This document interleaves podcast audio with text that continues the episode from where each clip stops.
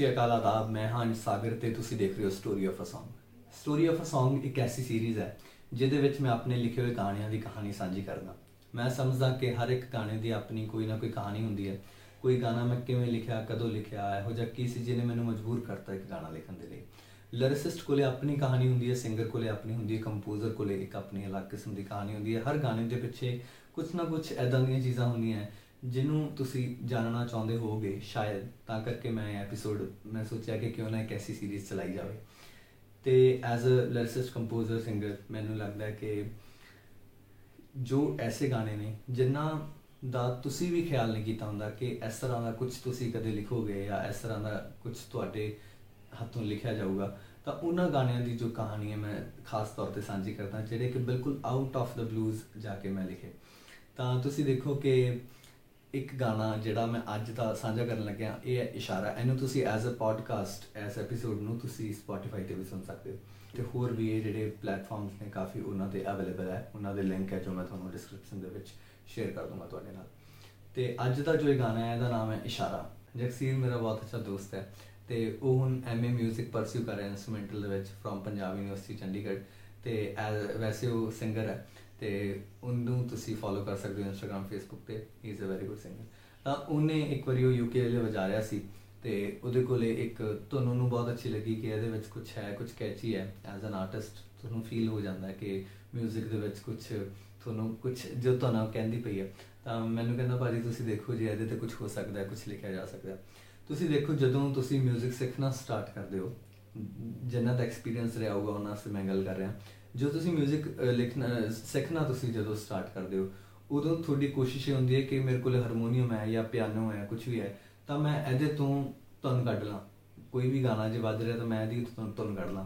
ਲੇਕਿਨ ਉਸ ਤੋਂ ਅਗਲਾ ਜਿਹੜਾ ਪੜਾਅ ਹੈ, ਜਦੋਂ ਤੁਹਾਨੂੰ ਗਾਣਿਆਂ ਦੀ ਧੁਨ ਕੱਢਣੀ ਆ ਜਾਂਦੀ ਹੈ, ਉਦੋਂ ਅਗਲਾ ਪੜਾਅ ਇਹ ਆਉਂਦਾ ਕਿ ਤੁਸੀਂ ਧੁਨ ਦੇ ਵਿੱਚੋਂ ਗਾਣਾ ਕੱਢਣਾ ਹੁਣ ਤਾਂ ਇਹ ਇੱਕ ਨੈਕਸਟ ਜਿਹੜਾ ਇੱਕ ਮੈਂ ਕਹਿ ਸਕਦਾ ਅਗਲਾ ਲੈਵਲ ਹੈ, ਅਗਲਾ ਪੜਾਅ ਹੈ ਜਦੋਂ ਤੁਹਾਡੇ ਕੰਨੀ ਕੋਈ ਧੁਨ ਪਵੇ ਤੇ ਉਹਦੇ ਵਿੱਚੋਂ ਤੁਸੀਂ ਇੱਕ ਗਾਣਾ ਕੱਢ ਲੈਣਾ if you are a writer ਔਰ ਯੂ ਆਰ ਅ ਕੰਪੋਜ਼ਰ ਤਾਂ ਉਹਦੇ ਵਿੱਚ ਇਹ ਚੀਜ਼ਾਂ ਜਿਹੜੀਆਂ ਬੜੀਆਂ ਔਖੀਆਂ ਵੀ ਨੇ ਤੇ ਬੜਾ ਮਜ਼ਾ ਵੀ ਇਹਨਾਂ ਦੇ ਵਿੱਚ ਆਉਂਦਾ ਹੈ ਕਿ ਤੁਹਾਨੂੰ ਕੋਈ ਧੁਨ ਕੀ ਕਹਿੰਦੀ ਹੈ ਤਾਂ ਜਿਹੜੀ ਉਹਨੇ ਮੈਨੂੰ ਧੁਨ ਭੇਜੀ, ਉਹ ਇੰਟਰੋ ਦੇ ਵਿੱਚ ਤੁਸੀਂ ਬਿਲਕੁਲ ਸੁਣੀ। ਤੇ ਉਹ ਜਿਹੜੀ ਧੁਨ ਜਦੋਂ ਮੈਨੂੰ ਭੇਜੀ ਤਾਂ ਮੈਂ ਤਾਂ ਇੱਕ ਆਪਣੇ ਤੌਰ ਤੇ ਤੁਕਬੰਦੀ ਕੀਤੀ, ਲੇਕਿਨ ਉਹ ਤੁਕਬੰਦੀ ਗਾਣਾ ਬਣਿਆ ਇਸ਼ਾਰਾ ਜਿਹਦੇ ਵਿੱਚ ਬਹੁਤ ਸਾਰੀਆਂ ਕੰਪਲੈਕਸਿਟੀਜ਼ ਨੇ, ਜੋ ਕਿ ਲਵਰਸ ਦੇ ਨਾਲ ਜੁੜੀਆਂ ਹੋਈਆਂ, ਜੋ ਕਿ ਮੁਹੱਬਤ ਕਰਨ ਵਾਲਿਆਂ ਦੇ ਨਾਲ ਜੁੜੀਆਂ ਹੋਈਆਂ, ਉਹਨਾਂ ਦੇ ਜ਼ਿਹਨ ਦੀ ਜੋ ਗੱਲ ਹੈ, ਉਹਨਾਂ ਦੇ ਦਿਲ ਦੀ ਜੋ ਗੱਲ ਹੈ, ਉਹ ਮੈਂ ਉਹਦੇ ਵਿੱਚ ਕੀਤੀ ਹੈ। ਤੁਹਾਨੂੰ ਇਹ ਗੱਲ ਹਾਸੋ ਹੀ ਨਹੀਂ ਲੱਗ ਸਕਦੀ ਹੈ ਕਿ ਇਹਦੇ ਵਿੱਚ ਕੀ ਕੋਈ ਵੱਡੀ ਗੱਲ ਹੈ। ਲੇਕਿਨ ਤੁਸੀਂ ਦੇਖੋ ਕਿ ਜਿਹੜੀਆਂ ਕੰਪਲੈਕਸਿਟੀਜ਼ ਮੁਹੱਬਤ ਦੇ ਵਿੱਚ ਹੁੰਦੀਆਂ, ਉਹ ਬਹੁਤ ਜ਼ਿਆਦਾ ਅਲੱਗ ਕਿਸਮ ਦੀਆਂ ਹੁੰਦੀਆਂ, ਉਹਦੇ ਵਿੱਚ ਇੱਕ ਬਹੁਤ ਪ੍ਰੋਬਲਮਸ ਹੁੰਦੀਆਂ, ਬਹੁਤ ਤਕਲੀਫਾਂ ਦੇ ਵਿੱਚੋਂ ਜੋ ਹੈ ਗੁਜ਼ਰਨਾ ਪੈਂਦਾ ਇੱਕ ਗਾਣਾ ਵੀ ਸੀਗਾ ਕਿ ਜਾਣੇ ਉਹ ਕੈਸੇ ਲੋਕ ਥੇ ਜਿਨ ਕੋ ਪਿਆਰ ਕੇ ਬਦਲੇ ਪਿਆਰ ਮਿਲਾ। ਤੇ ਉਸ ਤੋਂ ਅਗਲਾ ਪੜਾਅ ਹੈ ਜਿਹੜੇ ਲੋਕਾਂ ਨੇ ਮੁਹੱਬਤ ਕੀਤੀ ਤੇ ਜਿਨ੍ਹਾਂ ਨੂੰ ਪਿਆਰ ਦੇ ਬਦਲੇ ਪਿਆਰ ਮਿਲਿਆ ਵੀ, ਕਿ ਉਹ ਬੜੇ ਸੌਖੇ ਰਹੇ, ਉਹ ਬੜੇ ਸੁੱਖ ਨਾਲ ਜੀਏ ਆਪਣੀ ਜ਼ਿੰਦਗੀ। ਜਿੰਨੀਆਂ ਵੀ ਤੁਸੀਂ ਦੇਖੋ ਕਹਾਣੀਆਂ ਨੇ, ਜਿੰਨੇ ਵੀ ਕਿੱਸੇ ਅਸੀਂ ਸੁਣਦੇ ਆ ਪੰਜਾਬ ਦੇ ਵਿੱਚ ਕਿੱਸੇ ਬਹੁਤ ਮਸ਼ਹੂਰ ਰਹੇ ਨੇ। ਹੀਰ ਰਾਂਝੇ ਦਾ ਕਿੱਸਾ ਹੋਇਆ, ਲੈਲਾ ਮਜਨੂ ਦਾ ਹੋਇਆ, ਸੋਨੀ ਮਹਿਵਾਲ ਦਾ ਹੋਇਆ। ਤਾਂ ਇਹ ਜਿਹੜੇ ਸਾਰੇ ਕਿੱਸੇ ਨੇ, ਮਿਰਜ਼ਾ ਸਾਹਿਬਾਂ ਦਾ ਕਿੱਸਾ ਹੋਇਆ, ਤਾਂ ਇਹ ਸਾਰੇ ਕਿੱਸੇ ਬੇਸਿਕਲੀ ਦੁਖਾਂਤ ਹੈ ਇਹਨਾਂ ਦਾ ਇੱਕ। ਇਹ ਮੁਕੰਮਲ ਨਹੀਂ ਹੋਏ, ਉਹਨਾਂ ਨੇ ਐਂਡ ਤੇ ਜਾ ਕੇ ਕੋਈ ਹੈਪੀ ਐਂਡਿੰਗ ਇਹਨਾਂ ਦੀ ਨਹੀਂ ਹੁੰਦੀ। ਇਹ ਬੜੇ ਸੋਸਾਇਟੀ ਦੀਆਂ ਜੋ ਮਜਬੂਰੀਆਂ ਹੈ, ਜੋ ਇੱਕ ਉਹਨਾਂ ਨੂੰ ਤਕਲੀਫ ਦੇ ਵਿੱਚੋਂ ਗੁਜ਼ਰਨਾ ਪਿਆ, ਉਹਨਾਂ ਨੂੰ ਮੁਹੱਬਤ ਕਰਨ ਦੀ ਜੋ ਸਜ਼ਾ ਮਿਲੀ, ਤਾਂ ਉਹਨਾਂ ਦੀ ਇੱਕ ਮੈਂਟਲ ਸਟੇਟ ਕੀ ਹੋਊਗੀ, ਇਹ ਗਾਣਾ ਉਸੇ ਚੀਜ਼ ਨੂੰ ਜੋ ਹੈ ਬਿਆਨ ਕਰਦਾ ਹੈ। ਮੈਂ ਸੁਣਾਉਣਾ, ਜਦੋਂ ਮੈਂ ਇਹ ਧੁਨ ਸੁਣੀ ਤਾਂ ਮੈਂ ਕੀ ਲਿਖਿਆ ਤੇ ਉਹਦੇ ਵਿੱਚੋਂ ਇਹ ਚੀਜ਼ਾਂ ਕਿਸ ਤਰ੍ਹਾਂ ਪੈਦਾ ਹੋਈਆਂ? ਦੇਖੋ ਤੁਸੀਂ। ਮਿਲਿਆ ਅੱਖ ਤੇਰੀ ਚੋਂ ਮੈਨੂੰ ਇਹੋ ਇਸ਼ਾਰਾ ਨੀ ਮਿਲਿਆ ਅੱਖ ਤੇਰੀ ਚੋਂ ਮੈਨੂੰ ਇਹੋ ਇਸ਼ਾਰਾ ਨੀ ਤੈਨੂੰ ਮੇਰਾ ਸਹਾਰਾ ਏ, ਤੈਨੂੰ ਮੇਰਾ ਸਹਾਰਾ ਏ। ਮੈਨੂੰ ਤੇਰਾ ਸਹਾਰਾ ਨੀ ਮਿਲਿਆ ਅੱਖ ਤੇਰੀ ਚੋਂ ਮੈਨੂੰ। ਮੇਰੇ ਅੱਖ ਤੇਰੀ ਚੋਂ ਮੈਨੂੰ ਇਹੋ ਇਸ਼ਾਰਾ ਨਹੀਂ। ਤੈਨੂੰ ਮੇਰਾ ਸਹਾਰਾ ਏ ਮੈਨੂੰ ਤੇਰਾ ਸਹਾਰਾ ਨਹੀਂ। ਆਸ਼ਿਕ ਜਿਹੜੇ ਹੁੰਦੇ ਨਾ, ਉਹ ਆਪਣੇ ਮਹਿਬੂਬ ਨੂੰ ਵੱਡਾ ਕਰਕੇ ਬ੍ਰਹਮਾਂਡ ਜਿੰਨਾ ਕਰ ਲੈਂਦੇ ਆ। ਪੂਰੀ ਦੁਨੀਆ ਜਿੰਨਾ ਵੱਡਾ ਕਰ ਲੈਂਦੇ ਆ ਉਹ। ਤੇ ਦੁਨੀਆ ਨੂੰ ਛੋਟਾ ਕਰਕੇ ਆਪਣੇ ਮਹਿਬੂਬ ਤੇ ਕੇਂਦਰਿਤ ਕਰ ਲੈਂਦੇ ਆ। ਤਾਂ ਕਰਕੇ ਫਿਰ ਉਹਨਾਂ ਨੂੰ ਲੱਗਦਾ ਹੈ ਕਿ ਮੈਂ ਸਿਰਫ ਇਹਦੇ ਵਾਸਤੇ ਆ ਤੇ ਇਹ ਮੇਰੇ ਵਾਸਤੇ ਹੈ। ਉਹਨਾਂ ਨੂੰ ਦੇਖਣਾ ਬੰਦ ਨਹੀਂ ਹੁੰਦਾ ਉਹ ਐਕਚੁਅਲ ਦੇ ਵਿੱਚ ਦੇਖਣਾ ਹੀ ਬੰਦ ਕਰ ਦਿੰਦੇ ਆ। ਤਾਂ ਇਸ ਗਾਣੇ ਦੇ ਵਿੱਚ ਜੋ ਮੈਂ ਗੱਲ ਕੀਤੀ ਇਸ਼ਾਰਾ ਸਮਝਣ ਦੀ ਗੱਲ ਹੈ ਇਸ਼ਾਰਾ ਹੁਣ ਰਾਜ ਰਣਜੋਤ ਨੇ ਇੱਕ ਗਾਣਾ ਲਿਖਿਆ ਸੀ ਜੋ ਕਿ ਅਮਰਿੰਦਰ ਗਿੱਲ ਸਾਹਿਬ ਨੇ ਗਾਇਆ। ਬਹੁਤ ਅੱਛਾ ਗਾਣਾ ਹੈ ਤੇ ਉਹਦੇ ਵਿੱਚ ਇੱਕ ਲਾਈਨ ਆਉਂਦੀ ਹੈ। ਉਹ ਲਾਈਨ ਹੈ ਅਹ, ਅਨਪੜ੍ਹ ਅੱਖੀਆਂ ਨੇ ਤੇ ਅੱਖ ਦੀ ਬੋਲੀ ਸਿੱਖਣੀ ਹੈ ਨਾ ਹੁਣ ਰਾਜ ਨੇ ਅੜੀ ਹੋਰ ਕਿਤਾਬਾਂ ਫੋਲਣੀਆਂ।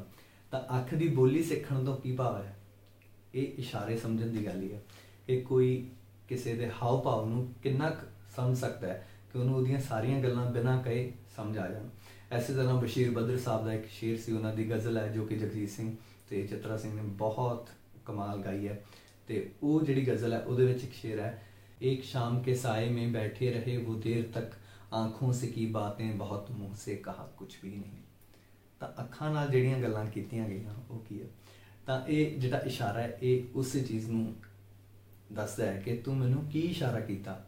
ਮੈਨੂੰ, ਤੈਨੂੰ ਮੇਰਾ ਸਹਾਰਾ ਹੈ ਤੇ ਮੈਨੂੰ ਤੇਰਾ ਸਹਾਰਾ ਹੈ। ਇਹ ਇਸ਼ਾਰਾ ਸੀ।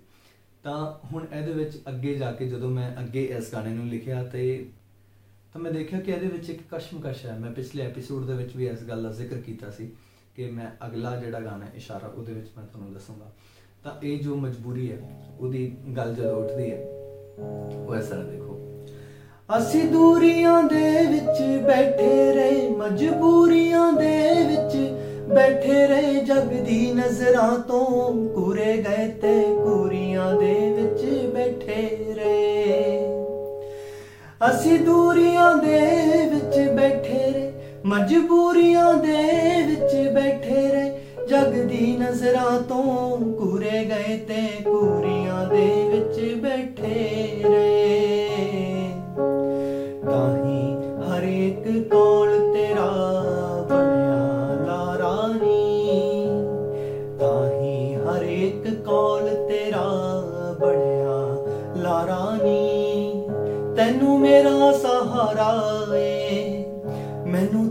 ਸਹਾਰਾ ਨੀ। ਮਿਲਿਆ ਅੱਖ ਤੇਰੀ ਚੋਂ ਮੈਨੂੰ। ਅਸੀਂ ਦੂਰੀਆਂ ਦੇ ਵਿੱਚ ਬੈਠੇ ਰਹੇ, ਮਜਬੂਰੀਆਂ ਦੇ ਵਿੱਚ ਬੈਠੇ ਰਹੇ, ਜੱਗ ਦੀ ਨਜ਼ਰਾਂ ਤੋਂ ਘੂਰੇ ਗਏ ਤੇ ਘੂਰੀਆਂ ਦੇ ਵਿੱਚ ਬੈਠੇ ਰਹੇ। ਅਗਲੀ ਲਾਈਨ ਹੈ, ਤਾਂ ਹੀ ਹਰ ਇੱਕ ਕੌਲ ਤੇਰਾ ਬਣਿਆ ਲਾਰਾ ਨਹੀਂ ਤੇਰਾ ਜੋ ਵਾਦਾ ਸੀ ਉਹ ਲਾਰੇ ਦੇ ਵਿੱਚ ਤਾਂ ਹੀ ਕਰਕੇ ਤਬਦੀਲ ਹੋ ਗਿਆ ਕਿਉਂਕਿ ਅਸੀਂ ਦੂਰੀਆਂ ਦੇ ਵਿੱਚ ਬੈਠੇ ਰਹੇ, ਮਜਬੂਰੀਆਂ ਦੇ ਵਿੱਚ ਬੈਠੇ ਰਹੇ। ਕਿਉਂ ਬੈਠੇ ਰਹੇ? ਜੱਗ ਦੀ ਨਜ਼ਰਾਂ ਤੋਂ ਘੂਰੇ ਗਏ ਤੇ ਘੂਰੀਆਂ ਦੇ ਵਿੱਚ ਬੈਠੇ ਰਹੇ। ਇਹ ਜੋ ਦੁਨੀਆ ਹੈ ਨੇ ਸਾਨੂੰ ਮਜਬੂਰ ਕਰਤਾ ਕਿ ਅਸੀਂ ਆਪਣੇ ਅਸੂਲਾਂ ਤੋਂ ਮੁੱਖ ਮੋੜ ਲਈ ਆਪਣੀ ਅਸੀਂ ਮੁਹੱਬਤ ਤੋਂ ਮੁੱਖ ਮੋੜ ਲਈਏ। ਸਾਡੇ ਜੋ ਪਰੰਪਰਾਗਤ ਸਮਾਜ ਨੇ, ਇਹਨਾਂ ਦੇ ਵਿੱਚ ਪਿਆਰ ਨਹੀਂ ਪ੍ਰਵਾਨ ਕੀਤਾ ਜਾਂਦਾ, ਇਹਨਾਂ ਵਿੱਚ ਵਿਆਹ ਪ੍ਰਵਾਨ ਕੀਤਾ ਜਾਂਦਾ। ਮੁਹੱਬਤ ਦੇ ਖਿਲਾਫ ਹੈ, ਵਿਆਹ ਦੇ ਖਿਲਾਫ ਨਹੀਂ। ਵਿਆਹ ਦੇ ਵਿੱਚ ਮੁਹੱਬਤ ਹੋਣੀ ਕੋਈ ਜ਼ਰੂਰੀ ਨਹੀਂ। ਲੇਕਿਨ ਮੁਹੱਬਤ ਦੇ ਵਿੱਚ ਵਿਆਹ ਹੋਣਾ ਬਹੁਤ ਜ਼ਰੂਰੀ ਹੈ। ਤਾਂ ਇਹ ਬੜੀ ਇੱਕ ਅਲੱਗ ਕਿਸਮ ਦੀ ਗੱਲ ਹੈ। ਤਾਂ ਕਰਕੇ ਇੱਥੇ ਜਿਹੜੇ ਆਸ਼ਿਕ ਹੁੰਦੇ ਆ, ਉਹ ਮੁਹੱਬਤ ਹੁੰਦੇ ਹੀ ਉਹ ਇੱਕ ਦੂਜੇ ਨਾਲ ਵਿਆਹ ਬਾਰੇ ਸੋਚਣ ਲੱਗ ਜਾਂਦੇ ਨੇ ਤਾਂ ਕਿ ਸਾਨੂੰ ਸੋਸ਼ਲੀ ਜਿਹੜੀ ਐਕਸੈਪਟੈਂਸ ਉਹ ਮਿਲ ਜੇ ਤੇ ਜੇਕਰ ਜਦੋਂ ਉਹ ਨਹੀਂ ਮਿਲਦੀ, ਜਿਵੇਂ ਕਿ ਹੀਰ ਰਾਂਝੇ ਨੂੰ ਨਹੀਂ ਮਿਲੀ, ਲੈਲਾ ਮਜਨੂ ਨੂੰ ਨਹੀਂ ਮਿਲੀ, ਹੀਰ ਰਾਂਝੇ ਦੀ ਕਹਾਣੀਆਂ ਸੁਣ ਕੇ ਅਸੀਂ ਬੜੇ ਖੁਸ਼ ਹੁੰਦੇ ਹਾਂ, ਲੇਕਿਨ ਕੋਈ ਨਹੀਂ ਚਾਹੁੰਦਾ ਕਿ ਸਾਡੇ ਘਰੇ ਹੀਰ ਜੰਮੇ। ਤਾਂ ਇਹ ਜਿਹੜੇ ਮਸਲੇ ਨੇ, ਇਹ ਕੁਝ ਉਸ ਤਰ੍ਹਾਂ ਦੀ ਗੱਲ ਹੈ। ਤਾਂ ਇਹ ਕਹਿ ਰਿਹਾ ਕਿ ਤੂੰ ਆਪਣੇ ਜਿਹੜੇ ਕੌਲਾਂ ਤੋਂ ਆਪਣੇ ਤੇਰੇ ਜਿਹੜੇ ਵਾਅਦੇ ਸੀ ਉਹ ਲਾਰੇ ਇਸ ਕਰਕੇ ਬਣ ਗਏ ਕਿਉਂਕਿ ਮਜਬੂਰੀਆਂ ਇੰਨੀਆਂ ਜ਼ਿਆਦਾ ਸੀ ਤਾਂ ਇੱਕ ਨਜ਼ਮ ਮੈਂ ਬੜੀ ਮੈਨੂੰ ਅੱਛੀ ਲੱਗਦੀ ਹੈ ਮਜਾਜ਼ ਸਾਹਿਬ ਦੀ ਲਿਖੀ ਹੋਈ ਨਜ਼ਮ ਹੈ ਤੇ ਉਹਦੇ ਵਿੱਚ ਮਜਬੂਰੀਆਂ ਹੀ ਉਹਦਾ ਨਾਮ ਹੈ ਦੇਖੋ ਨਜ਼ਮ ਦਾ ਤੇ ਉਹਦੇ ਵਿੱਚ ਪਹਿਲੇ ਦੋ ਸ਼ੇਰ ਮੈਂ ਤੁਹਾਨੂੰ ਪੜ੍ਹ ਕੇ ਸੁਣਾਉਣਾ ਕਿ ਮੈਂ आहें भर नहीं सकता कि नगमे गा नहीं सकता मैं आहें भर नहीं सकता कि नगमे गा नहीं सकता सुकून लेकिन मेरे दिल को मैसर आ नहीं सकता कोई नगमे तो क्या अब मुझसे मेरा साज भी ले ले कोई नगमे तो क्या अब मुझसे मेरा साज भी ले ले जो गाना चाहता हूँ आह वो मैं गा नहीं सकता ਇਹਦਾ ਮੈਂ ਅੱਗੇ ਵੀ ਜ਼ਿਕਰ ਕਰੂੰਗਾ ਇਸ ਨਜ਼ਮ ਦਾ ਹੁਣ ਮੈਂ ਇਹਦਾ ਅਗਲਾ ਪੈਰਾ ਤੁਹਾਨੂੰ ਸੁਣਾਉਣਾ ਜਿਹੜਾ ਕਿ ਜਿਹਦੇ ਵਿੱਚ ਮੇਰਾ ਨਾਮ ਹੁੰਦਾ ਹੈ ਮੇਰਾ ਤਖੱਲੁਸ ਹੈ ਤੇ ਉਹਦੇ ਵਿੱਚ ਵੀ ਇੱਕ ਅਲੱਗ ਕਿਸਮ ਦੀ ਜਿਹੜੀ ਗੱਲ ਹੈ ਉਹ ਮੈਂ ਡਿਸਕਸ ਕਰਾਂਗਾ ਤੁਹਾਡੇ ਨਾਲ ਇਹਨੂੰ ਦਿਲ ਦੀ ਨਗਰੀ ਕਹਿੰਦੇ ਨੇ, ਪਰ ਰਹਿੰਦੇ ਇੱਥੇ ਪੱਥਰ ਦਿਲ। ਦਿਲ ਮੇਰਾ ਏ ਕਹਿੰਦਾ ਏ, ਤੂੰ ਮੁਜਰਮ ਬਣ ਪਰਿਉਂ ਨੂੰ ਇਹਨੂੰ ਦਿਲ ਦੀ ਨਗਰੀ ਕਹਿੰਦੇ ਨੇ, ਪਰ ਰਹਿੰਦੇ ਇੱਥੇ ਪੱਥਰ ਦਿਲ। ਦਿਲ ਮੇਰਾ ਏ ਕਹਿੰਦਾ ਏ, ਤੂੰ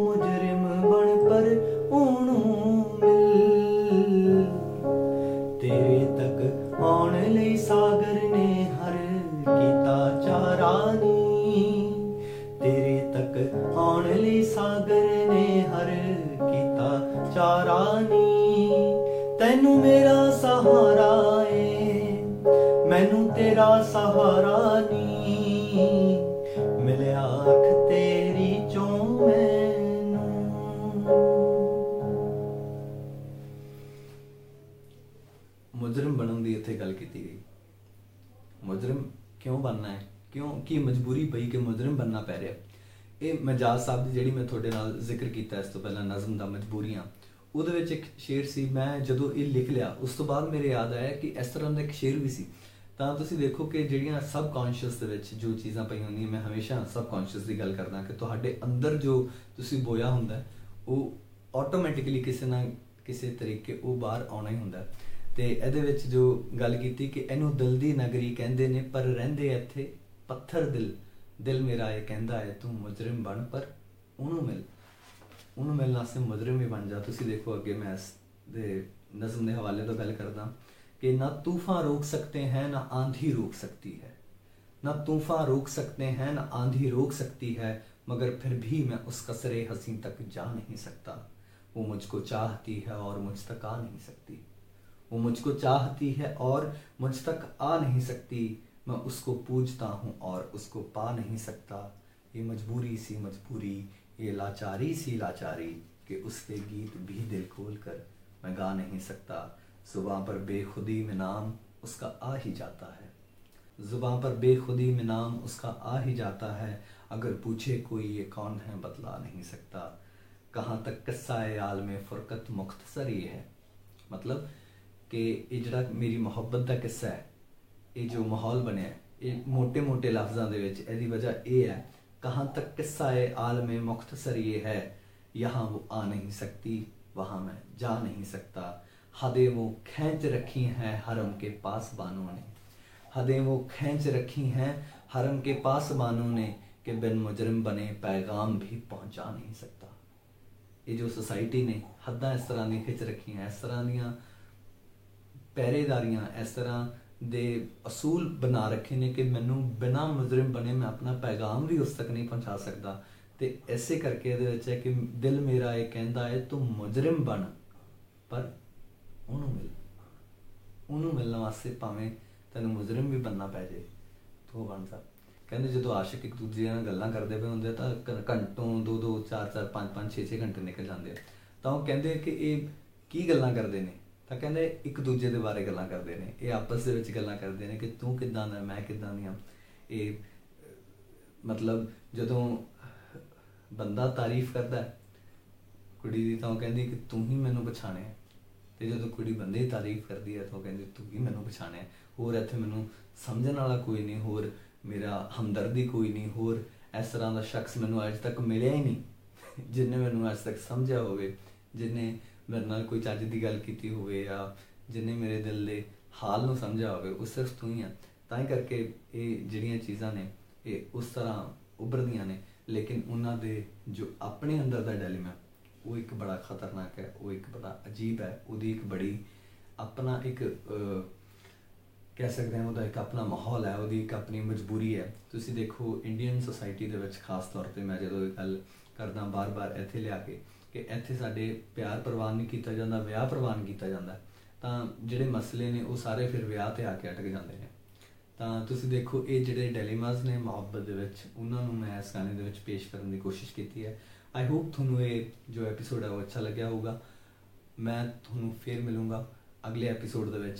ਤਦ ਤੱਕ ਲਈ ਬਹੁਤ ਬਹੁਤ ਸ਼ੁਕਰੀਆ ਐਪੀਸੋਡ ਦੇਖਣ ਦੇ ਲਈ। ਤੁਸੀਂ ਮੇਰੇ ਚੈਨਲ ਨੂੰ ਜ਼ਰੂਰ ਸਬਸਕ੍ਰਾਈਬ ਕਰੋ ਕਮੈਂਟ ਕਰੋ ਸ਼ੇਅਰ ਕਰੋ ਅੱਗੇ। ਤਾਂ ਕਿ ਮੈਂ ਹੋਰ ਇਸ ਤਰ੍ਹਾਂ ਦੇ ਜੋ ਐਪੀਸੋਡ ਨੇ, ਉਹ ਮੈਂ ਤੁਹਾਡੇ ਤੱਕ ਲੈ ਕੇ ਆਂਦਾ ਰਵਾਂ। ਬਹੁਤ ਬਹੁਤ ਸ਼ੁਕਰੀਆ। ਥੈਂਕ ਯੂ ਸੋ ਮਚ ਸਤਿ ਸ਼੍ਰੀ ਅਕਾਲ।